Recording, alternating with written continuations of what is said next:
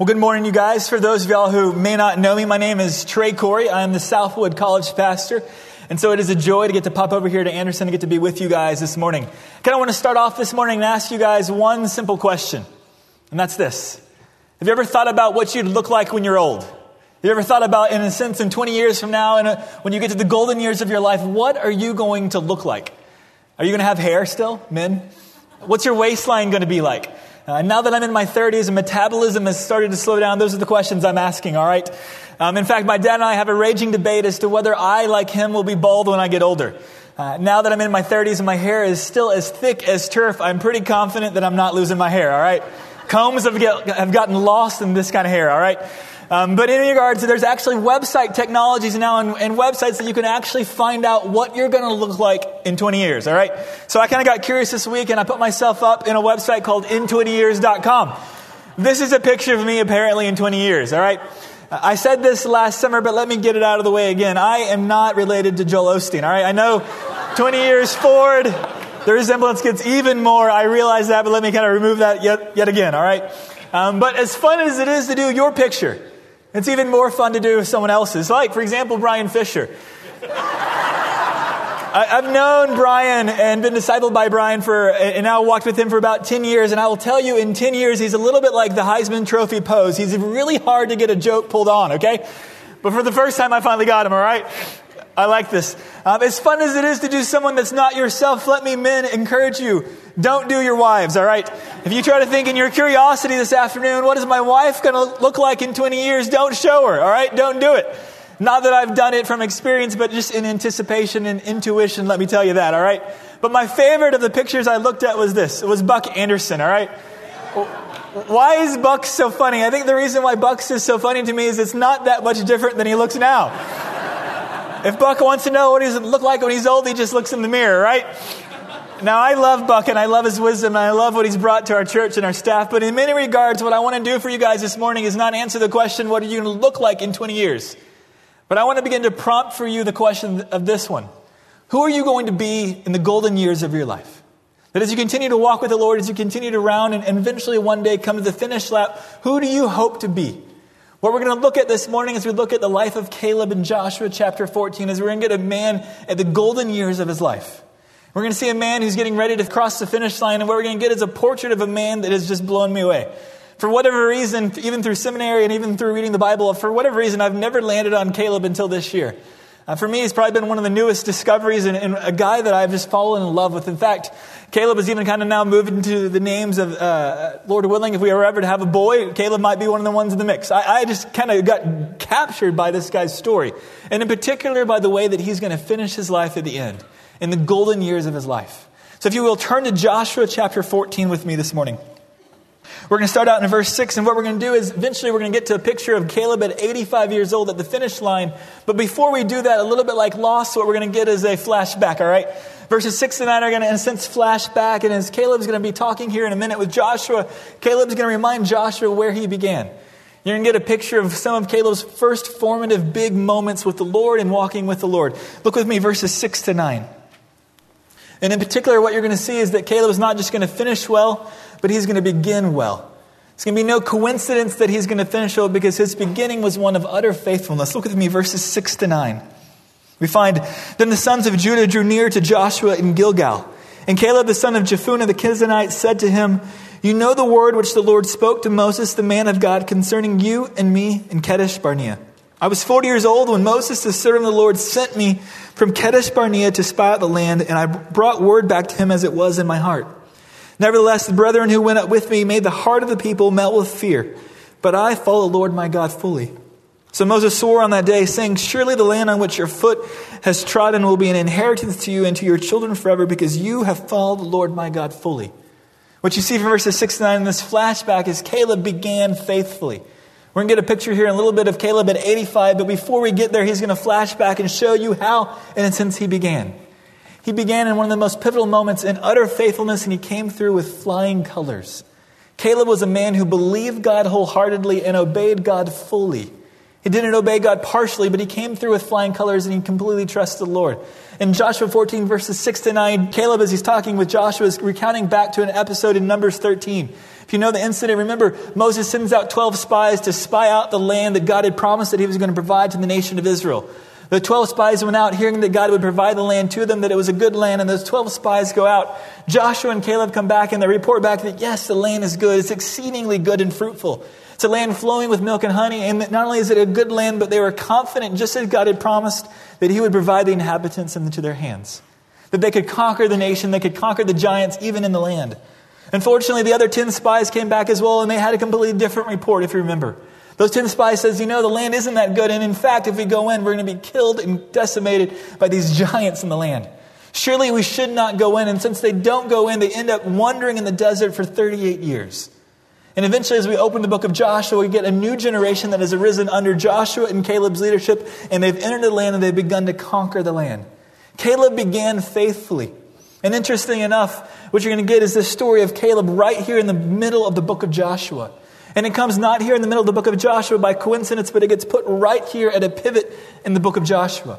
Joshua chapters 1 to 13 recount the seven years of Israel's conquering the land within the borders that they've been promised. As they've entered in and they've been conquering foes, they've been conquering enemies, and they've, in a sense, really laid waste and really captured most of the land. You find in Genesis chapter 11 this. So Joshua took the whole land according to all that the Lord had spoken to Moses. And Joshua gave it for an inheritance to Israel according to the divisions by their tribes. Thus the land had rest from war. Israel had accomplished much in seven years. They had entered the land by faith. This new generation had risen up, and they, in faith, by the power of the Spirit and the Lord, as they moved in the armies of the Lord, they had conquered the nations and the inhabitants of the land. So much so that they could say that, for the most part, they've done a lot. Joshua chapter 11. Interestingly enough, though, as you look at Joshua chapter 14, the book begins to turn and look at Joshua chapter 14, verse 1. Now, these are the territories which the sons of Israel inherited in the land of Canaan which Eleazar the priest and Joshua the son of Nun and the heads of the households of the tribes of the sons of Israel apportioned to them for an inheritance. Verse 5. Thus the sons of Israel did just as the Lord had commanded Moses, and they divided the land. What's happening? Joshua chapter 14. The book is beginning to pivot, and what we're going to have happening in 14 and on in the book of Joshua is that Israel has accomplished much, and at this point, moving forward, the leadership of the nation is going to divide up all the land and begin to give it to each tribe within the nation of Israel. And the duty and the task of each tribe then is to go into that land and finish the task and drive the rest of the inhabitants out of the land. They had accomplished much, and yet much was still to be done. And so the story of Caleb gets put right here in the book of Joshua. Why? Gets put here right in the book of Joshua, right here, because Caleb is going to be a prototype for what it looks like and what's going to be necessary for them to finish the task. Caleb, just like the nation of Israel, had begun faithfully. And yet much was still to be accomplished. In fact, we find in Exodus chapter 23 that this task that was to be completed was not going to be an immediate, quick task whatsoever. Exodus chapter 3 I will not drive them out before you, the inhabitants of the land, in a single year, that the land may not become desolate and the beasts of the field become too numerous for you. I will drive them out before you little by little until you become fruitful and take possession of the land. Notice, God's going to tell the nation of Israel that as they come in the land, as they obey God, their obedience won't bring immediate fulfillment to all that He has in store. They're going to continue to have to obey and walk with God and continue to wait on God to see all that He's promised brought to fulfillment. And what you're going to see in particular is that Caleb is going to begin not just faithfully, but he's going to wait patiently. In particular, I think Caleb is going to show us that the spiritual life is a lot like a round of golf. No one wins golf games from the tee box. You may have a great drive, but it's not how you drive, it's how you arrive. What matters in the game of golf is not what you can do from the tee box, but what you can do in the fairway and at the putting course as well. It's not how you drive, it's how you have an iron game, it's how you can chip, and it's how you can putt. So, great beginnings in the game of golf never guarantee great finishes. And the same is true in the spiritual life. We're going to see from Caleb is he's going to have a great beginning, but that great beginning is going to have to continue on because Caleb is a man who's going to have to wait for a long time. So Caleb is going to not just begin faithfully, he's going to wait patiently. Verses 10 to 11. Look with me real quick. Now behold, the Lord has let me live just as he spoke these 45 years from the time that the Lord spoke this word to Moses when Israel walked in the wilderness. And now behold, I am 85 years old today. I am still as strong today as I was in the day Moses sent me. As my strength was then, so my strength is now for war and for going out and coming in. I love the story here of Caleb. He's 85 years old and he's kept himself physically fit. I don't know what he's doing as he's wandering around the, in the desert. I don't know how he's pumping iron or what he's doing push ups. I don't know how he's keeping himself fit. But this is a man who's kept himself fit physically. But it's not just physical, he's kept himself fit spiritually as well. He continues to trust that God is going to provide to him the promises that he gave him that he recounts in verse 9. God had told him that he would have an inheritance in land, that he get to experience it, and he's waited now for 45 years. Apparently, he waits patiently, but he waits particularly for a long time. He waits 38 years as he wanders in the desert. He waits another seven years as the nation of Israel is conquering in the land. He's waited 45 years, a really long time. Even more stunning to me is he waits not just for a long time, but he waits for no fault of his own. In particular, as I think about if you've ever been on a road trip and you miss your turn and you realize 30 minutes later you missed your turn on a highway, if you as the driver, it's your fault, you get pretty frustrated, right? But what happens when it's the person in shotgun who's been navigating you? You're probably a little more frustrated, right? Because when you're waiting, it's difficult to wait, but when you're waiting because someone else messed up, it's even harder. Caleb is waiting for 45 years because someone else messed up.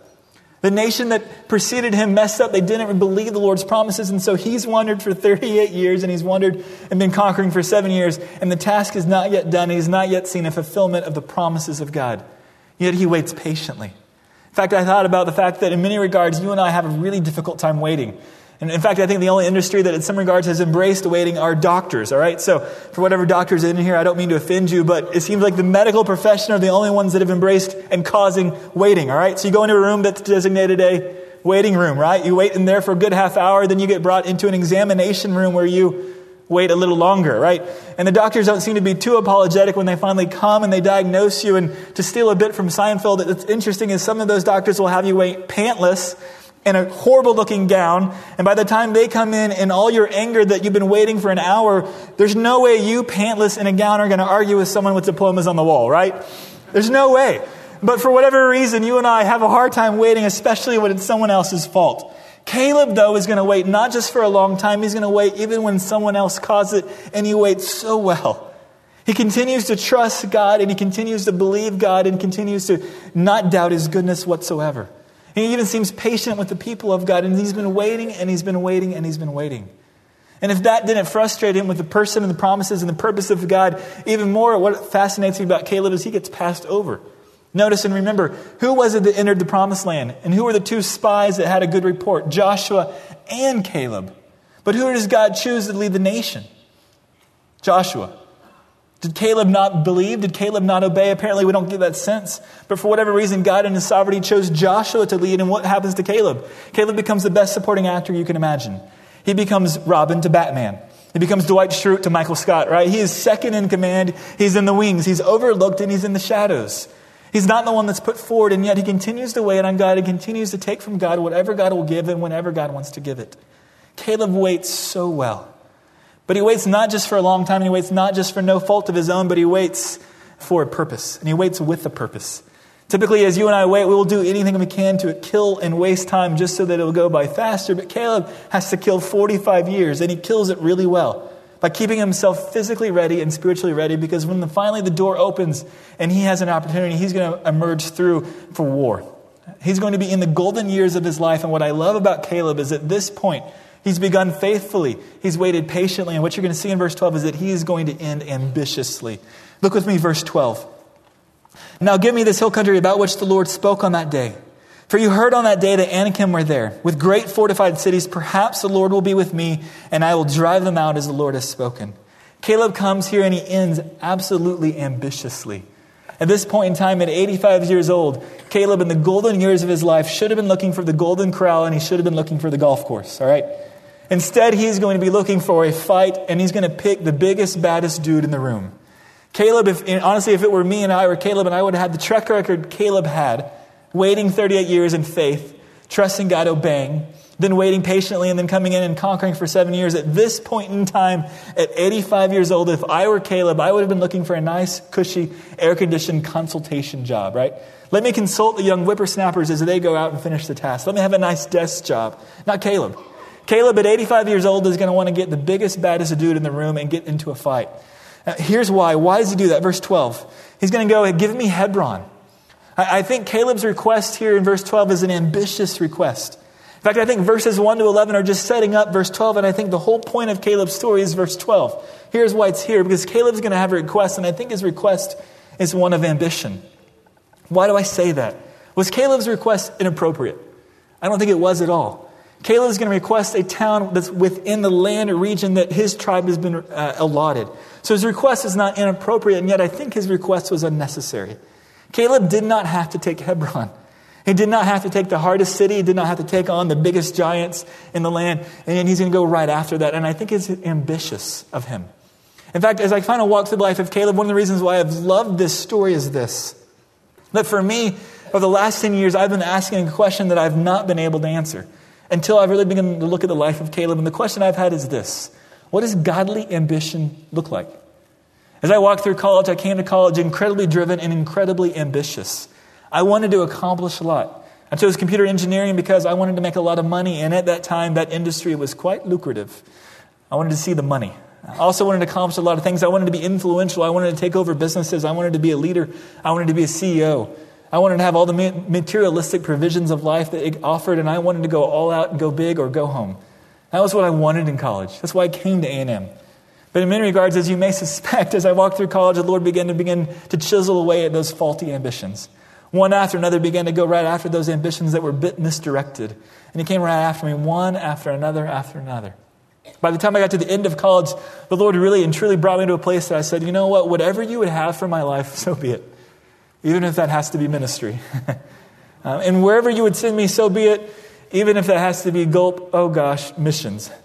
And that's where we went for a couple years in East Asia from 2005 to 2007. But by the time I got to the end of life, or by the end of college, sorry, the Lord had really whittled me down. yeah, definitely not there yet, all right? Uh, but by the time I got to the end of college, the Lord had whittled away at pretty much every misdirected ambition I had for the most part. Uh, and I kind of got to a place, though, that a lot of those ambitions were deconstructed. But the problem I had as I left college, and the problem I've had for the last decade, is wondering how in the world do you reconstruct ambition in a godly manner? What does it look like to be ambitious for God? What does it look like to be ambitious for the things of God and what God would have? Because we're going to see in Caleb, I think, is a man that is in a godly way ambitious. So, what I want to do is kind of slow down and camp out and, and kind of unpack the story of Caleb in a little bit of a different way. What I want to do for you guys is give you guys what I think are four components of ambition. What I want to do is unpack that and then try to show you what is godly ambition and what is worldly ambition. And looking at those components, how do those two differ, all right? So that's where we're going to go with Caleb. First thing I want you guys to see is where do you guys see ambition arise? Where do you first see it? I think you first see it by someone's willingness to initiate. Caleb in verse 12 is going to initiate with Joshua. He approaches Joshua with a request that was not inappropriate but unnecessary. But he takes it on himself to come to Joshua and to make this request. Joshua could have hung back. He could have let leadership just make its decisions and do whatever, but Caleb has a burning desire and he comes up and he approaches Joshua. Even more so, you're going to see not just his willingness to initiate, but I think what you see with ambition is this a discontentment with the past and the present. Caleb says in verse 12, Now then. Caleb is not concerned with where he's been and what he's already accomplished. He is in any way far from being done. Caleb's still pressing forward. In fact, I think you see this not just in Caleb, but you also see this in Paul's life. Philippians chapter 3. Paul says this I press on so that I may lay hold of that for which also I was laid hold of by Christ Jesus. I do not regard myself as having laid hold of it yet, but one thing I do, forgetting what lies behind and reaching forward to what lies ahead. I press on toward the goal for the prize of the upward call of God in Christ Jesus. Paul was not content with where he had been and what he had already accomplished. But he was always pressing forward to find more of God and to see God's kingdom come and be advanced even more. He was never satisfied in a healthy way with what he had of God and what he had seen of God. He always wanted more, and he was always pressing forward, never content with where he had been or even where he was. And that's what I love about Paul. I think you see that even with Caleb. But why does that discontentment manifest? what's driving that? Ultimately, I think what drives that is an, an ambition because what you see is the, the content of one's discontentment is the object of one's ambition. What you are discontent with often reveals what your ambition is. And so the third thing that you see with ambition is an obsession that drives someone towards something. Ultimately, the problem for many of us is our ambitions are built on things that will never satisfy. And since ambition is a continual discontentment, if it's directed at something that doesn't satisfy, then you have a double whammy of a cycle that just continually spins you out of control because you're continuing to pursue something that's not satisfying. But because you're ambitious about it, you're never content with what you already have, and you're continually pursuing that. What you're going to see from Caleb, though, and what you're going to see from Paul is that they had a different object of their discontentment and a different object of their pursuit. Particularly, they had an obsession with the glory and the purposes of God. You find Paul saying this of himself in 2 Corinthians chapter 5. He says, Here, here is my ambition. He says, Therefore, we have as our ambition, whether at home or absent, to be pleasing to him. Paul's ambition, that which drove him, that which he was never content with, was to see God exalted, to see him honored, and to please him at every turn. Even more, he says, Here's what my ambition is in ministry. Here's what my ambition is occupationally or even in my life purpose. He says, Romans chapter 15, verse 20. And thus I aspire to preach the gospel not where Christ was already named, so that I would not build on another man's foundation. The ambition Paul had in ministry, the ambition he had in his apostleship was to see the gospel of God proclaimed in places that had not heard it. He didn't want to go where it was easy. He didn't want to go where someone had already tilled the soil and made it easy and fruitful. He wanted to go where it was hard, where it was difficult, where it wasn't bearing fruit in any way, shape, or form. He wanted to go where it was difficult. That was his ambition. He wanted to see the name of God proclaimed and the kingdom of God advanced. In many regards, I think sometimes if you and I are completely honest with ourselves, the object of our discontentment has nothing at times to do with the church, the kingdom, or the glory of God. More often than not, our ambitions fall and our senses of discontentment fall on things that are far more trivial. I spend a lot of time frustrated with the amount of closet space in our home. I spend a lot of time frustrated with the size of our living room, all right? There are things about our home, there are things that I want to upgrade about our home, and I want to buy a new house even though we just refinanced a year ago, all right? There are ambitions and things that I'm discontent with that are so short sighted with what God has in store for our lives. In fact, I ran across a quote this semester from a guy named John Stott, and I think he just nailed me between the eyes, and I think it's a quote that really hits right at really where a lot of our ambitions are. This is what he says. He says, The motto of our generation is safety first. Many are looking for a safe job in which they can feather their nest, secure their future, ensure their lives, reduce all risk, and retire on a fat pension. That was me in college. It's exactly what I wanted.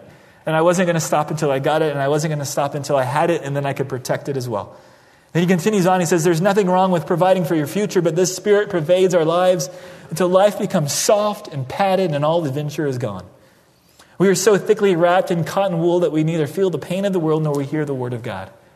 Love that quote. Every time I read that quote, that quote just hits me right between the eyes and just keeps thumping at my heart. because where my ambitions go so often are so trivial, so temporal, and so based on convenience and comfort and materialism.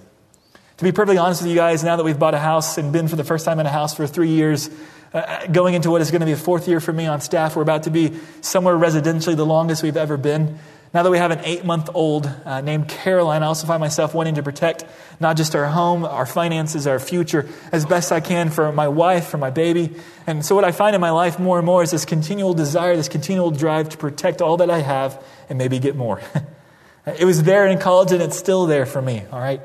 And I think in reality, for you and I, as we think about our lives, we have car insurance, we have home insurance, we have life insurance, we have long term disability insurance, we have all kinds of insurances to pad, protect our livelihood and our future.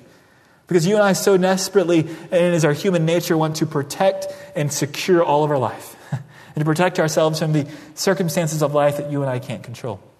And here's Caleb at 85, though, wandering the wilderness.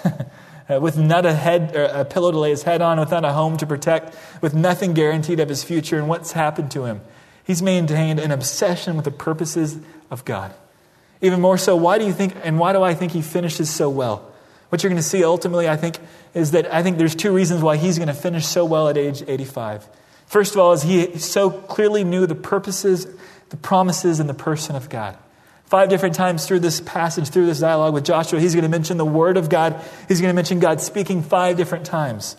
Caleb clearly knew the person and the promises of God. He clearly knew what God had for his life, and he was charging headlong after that. And even when he didn't see full fulfillment, all those things come immediately in his life, even though he was doing all the right things, playing the right game, he continued to wait on God because he knew God's character and he knew his covenants. He knew his person and he knew his promises, and he could wait on God because he was so confident of who he was, and he was so confident that he would eventually fulfill what he had promised to him. And not only that, not only does he, I think, end so well, not only does he stay on track because he's so confident of the person and the promises of God, I think he's also stayed on track because he's maintained a singular ambition for the purposes of God. He's going to remain obsessed with God's glory and his kingdom. And as he ends here in verse 12, why does he ask for Hebron? Why does he want Hebron?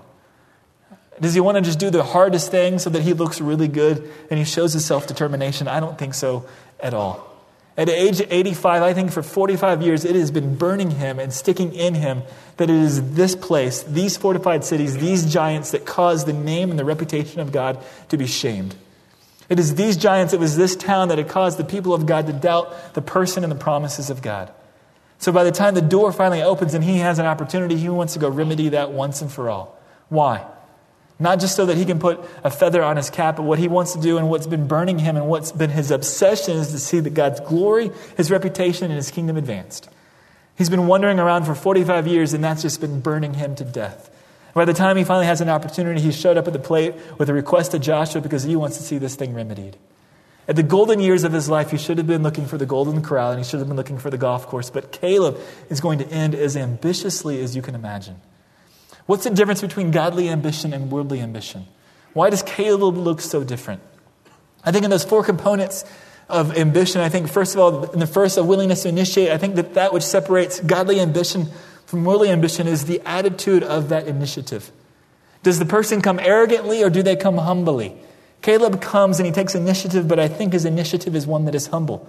He comes under the leadership of Joshua and allows Joshua to decide however he wants.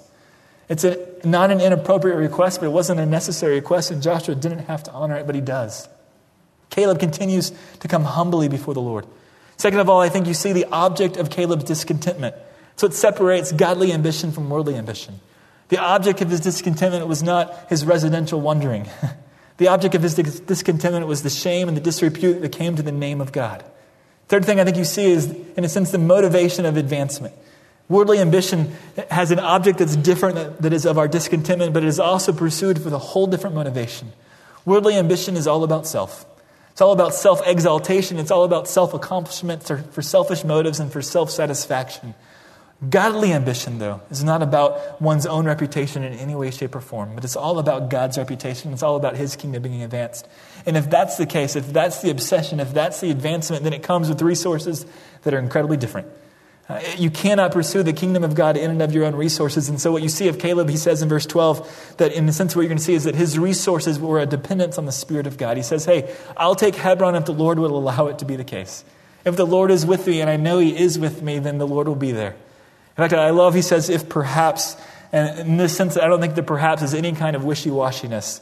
Uh, when we lived in East Asia for a couple years, one of the things that always cracked us up was uh, as East Asians in their second language talked in English, they would often add the phrase, Perhaps, perhaps we will go to dinner. Perhaps we will uh, do this or that. And what we always laughed about was that perhaps actually never meant maybe. perhaps was their indirect way of communicating um, clearly something they wanted. so we were going to dinner. I don't think Caleb here is in any way wishy washy, wondering maybe God will be with me. He knows clearly that God will be with him, so he steps forth in dependence, seeing exactly what God will do. In fact, what's fascinating to me is as Caleb ends here, is I think he, he gives us a picture in many regards of what godly ambition looks like. For me, I had had misdirected ambitions deconstructed.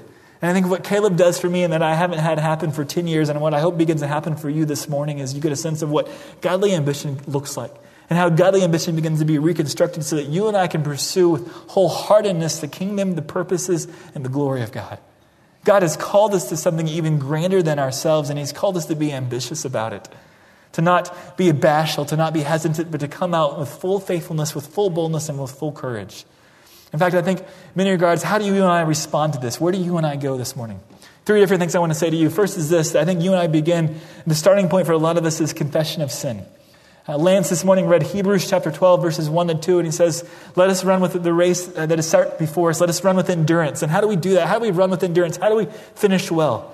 You don't necessarily see this clearly in Caleb's life, but I think the clear point from Hebrews 12 is that you do that by confessing your sin. There's no way that you and I can continue to carry sin along with us and finish well. Sin will slow us down and eventually it will weight us down and eventually we won't be able to continue on. It will wear us out. And so Hebrews says, cast it away, get rid of it so that it doesn't entangle you as you run. For some of us here, we're at the very beginning of the race. Some of us have been running for quite a long time, and some of us are getting toward the finish line. And for wherever you are, for some of us, though, that we've never even yet begun the race, and let me say to you, the starting point for you as well is confession of sin. The reality of life, and as the scriptures have said it, is that you and I have been separated from God because of our sin. We have had ambitions that have gone contrary to what God has for you and I. And they are ambitions that are transgression against Him. And because of that, you and I are hostile enemies of Him. We're separated from Him. But where we begin is at the cross of Jesus Christ. Because at that cross, what we realize is that the Son of God came. He was revealed to us, and He came not just to show us the character, the purposes, and the plan of God, but He came to die on our behalf. And he laid down his life so that you and I could be forgiven and reconciled and brought back into a relationship with us, with him. And that's not where we end, that's where we begin. And what God wants for us is not just to uh, forgive us of our sins and to give us heaven, but he wants, what he wants for us is to invite us into a pursuit and into a plan and into a purpose that is so much greater than so many of our ambitions. Second thing I think it challenges us to do is this that we would also, in a sense, cling to his word. I think Caleb knew the purposes, the promises, and the person of God so well. Why did he know that so well? I think because he was so clear of what God had said and how God had spoken.